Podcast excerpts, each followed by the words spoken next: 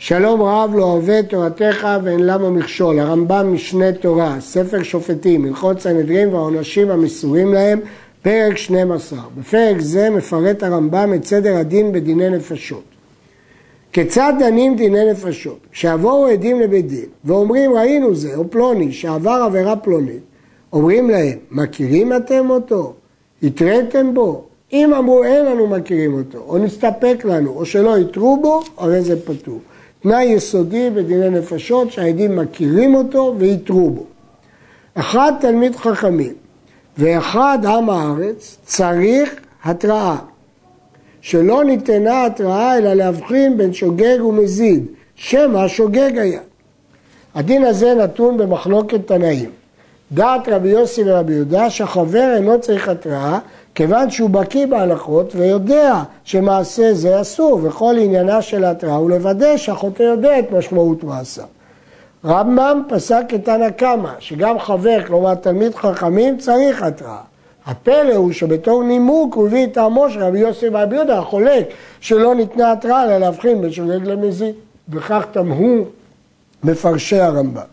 תרצו הרדב"ז והכסף משנה, שתנא קמא סובר שגם תלמיד חכם עשוי לטעות, אם לא בהלכה עצמה, אבל בפרטים אחרים, ולכן גם הוא צריך להתראה כדי לוודא שאינו מזיד.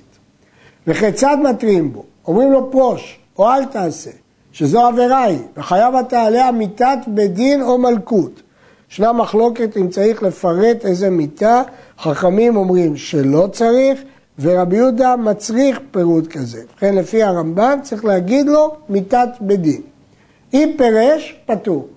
וכן אם שתק או הרכין בראשו, פטור. אפילו אמר יודע אני, פטור. עד שיתיר עצמו למיטה ויאמר על מנת כן אני עושה. ואחר כך יהרג. זאת ניתן, נקראת התראה. שמתרים בו על העבירה, אומרים לו אתה חייב מיטה או מלכות, והוא מקבל על עצמו ואומר יודע אני ועל מנת כן אני עושה. וצריך שיעבור ויעשה תכף להתראה בתוך כדי דיבור. אבל אחר כדי דיבור צריך התראה אחרת, כי הוא יכול לטעון שהוא הסיח את הדעת בהתראה, כי כבר עבר זמן. ובין שיתראה בו אחד מן העדים, ובין שיתראה בו אחר בפני עדים. לא צריך שדווקא העדים יהיו מתרים. יש מחלוקת תנאים, אבל כך פוסק הרמב"ם. אפילו אישה או עבד, אפילו שמע קול המתרה ולא ראהו, ואפילו התרה בעצמו, הרי זה נהרג. הניסוח בגמרא, אמר רבא, מתרה שאמרו אפילו מפי עצמו, אפילו מפי השד. הרמב"ם כתב, אפילו שמע קול המתרה ולא ראהו. הוא סתם את המילה שד, כאילו הכוונה איזה קול. ואפילו התראה בעצמו, הרי זה נהרג. כלומר, התראה אינה חלק מהעדות, אלא העיקר להביא למודעות שלו את העובדה שהוא מחייב עצמו למיתה והתיר עצמו למיתה. אמרו העדים, הייתה לו התראה, ומכירים לנו אותו. הם עברו את המבחן של שתי השאלות הראשונות, מאיימים בדין עליהם. כאן יש תפקיד של איום, והרמב"ם מעתיק כאן את המשנה. וכיצד מאיימים על ידי נפשות? אומרים להם, שמא תאמרו מאומת, מהערכה ומשמועה, לא ראיתם בעצמכם, עד מפי עד, מפי אדם נאמן שמענו. או שמא אין אתם יודעים שסופנו לבדוק אתכם בדרישה וחקירה. מעמידים אותם על העדות שהם בעצמם ראו ואחריות שלהם. היו יודעים שלא כדיני ממונות דיני נפשות. דיני ממונות, אם יש טעות, אדם נותן ממונו, הוא מתכפר לו. דיני נפשות, אם תהיה טעות על סמך עדותכם, דמו ודם זרעותיו תלויים בו עד סוף העולם. שהרי לקין נאמר כל דמי אחיך צועקים, לא נאמר דם אחיך בלשון רבים, דמו ודם זריותיו, ואתם אחראים על זה. לפיכך נברא אדם יחידי בעולם ללמד שכל המאבד נפש אחת מעלים עליו כאילו איבד עולם מלא, וכל המקיים נפש אחת מעלים עליו כאילו קיים עולם מלא. הרי כל באי העולם בצורת אדם הראשון הם נבראים, ואין פני אחד מהם דומים לפני חברו. לפיכך כל אחד ואחד יכול לומר בשבילי נברא העולם, כי כל אדם הוא מיוחד, הוא שונה מחברו. שמא תאמרו מה לנו ולצרה הזאת. אחרי האיומים האלה העדים נבהלים, אומרים מה אנחנו צריכים להיכנס לעסק הזה? הלא כבר נאמר, והוא עד או ראה או ידע אם לא יגיד ונשא עוונו, זה מצווה להעיד, אי אפשר להעלים עדות. או שמא תאמרו מה לנו ולחוב בדמו של זה, אנחנו לא רוצים לקחת אחריות על זה שהוא ייהרג, והלא כבר נאמר, בעבוד רשעים רינה. אם אתם צודקים, אז זה דווקא שמחה שמאבדים את הרשעים. אם אחרי כל האיומים האלה, אם עמדו בדבריהם, מכניסים את הגדול שבעדים, בודקים אותו בדרישה וחקירה, כמו שהתברר בהלכות עדות. מה זה חקירות ומה זה דרישות. אם נמצאת עדותו מכוונת, או עמד בכל החקירות והדרישות, מכניסים את השני ובודקים אותו כראשון. ואפילו היו העדים מאה, בודקים כל אחד ואחד בדרישה וחקירה. כלומר, לא מספיק ששניים יצאו מכוונים, צריך שכל המאה יצאו קשיים, כי כיוון שהם באו בקבוצה אחת, אם אחד ייפסל, כל הכת נפסלת, כל המאה, ולכן צריך לחקור את כל המאה.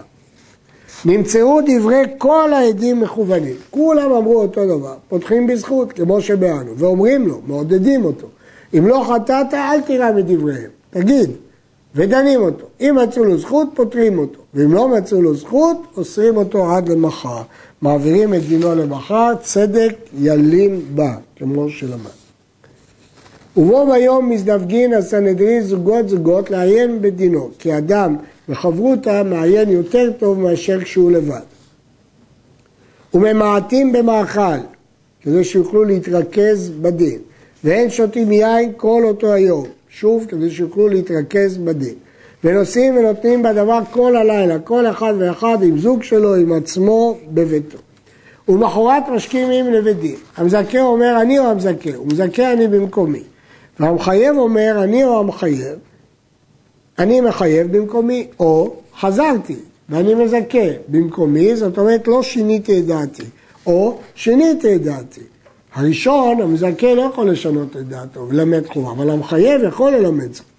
ואם טעו בדבר ולא ידעו מי הם שחייבו או זיכו מטעם אחד שאינם נחשבים אלא כאחד כמו שביארנו, כי הם לא זוכרים מי אמר איזה טעם, הרי סופרי הדיינים מזכירים אותם, שהרי הם כותבים טעם של כל אחד ואחד, ולכן הם יכולים להזכיר מה היה במשא ומתן. ומתחילים בדינו. אם מצאו לו זכות, פתרו, ואם יצטרכו להוסיף, כגון שאחד אמר אינני יודע, מוסיפים. רבו המחייבים בשניים על המזכים ונתחייב, מוציאים אותו להורגו. ומקום שהורגים בו בית דין יהיה חוץ לבית דין, ורחוק מבית דין, שנאמר, רוצה את המקלל מחוץ למחנה. ויראה לי שיהיה רחוק כמו שישה מילים, כמו שהיה בית דינו של משה רבנו, שהיה לפני אוהל מועד, ובין סוף מחנה ישראל. זו גמרא במסכת סנהדרין.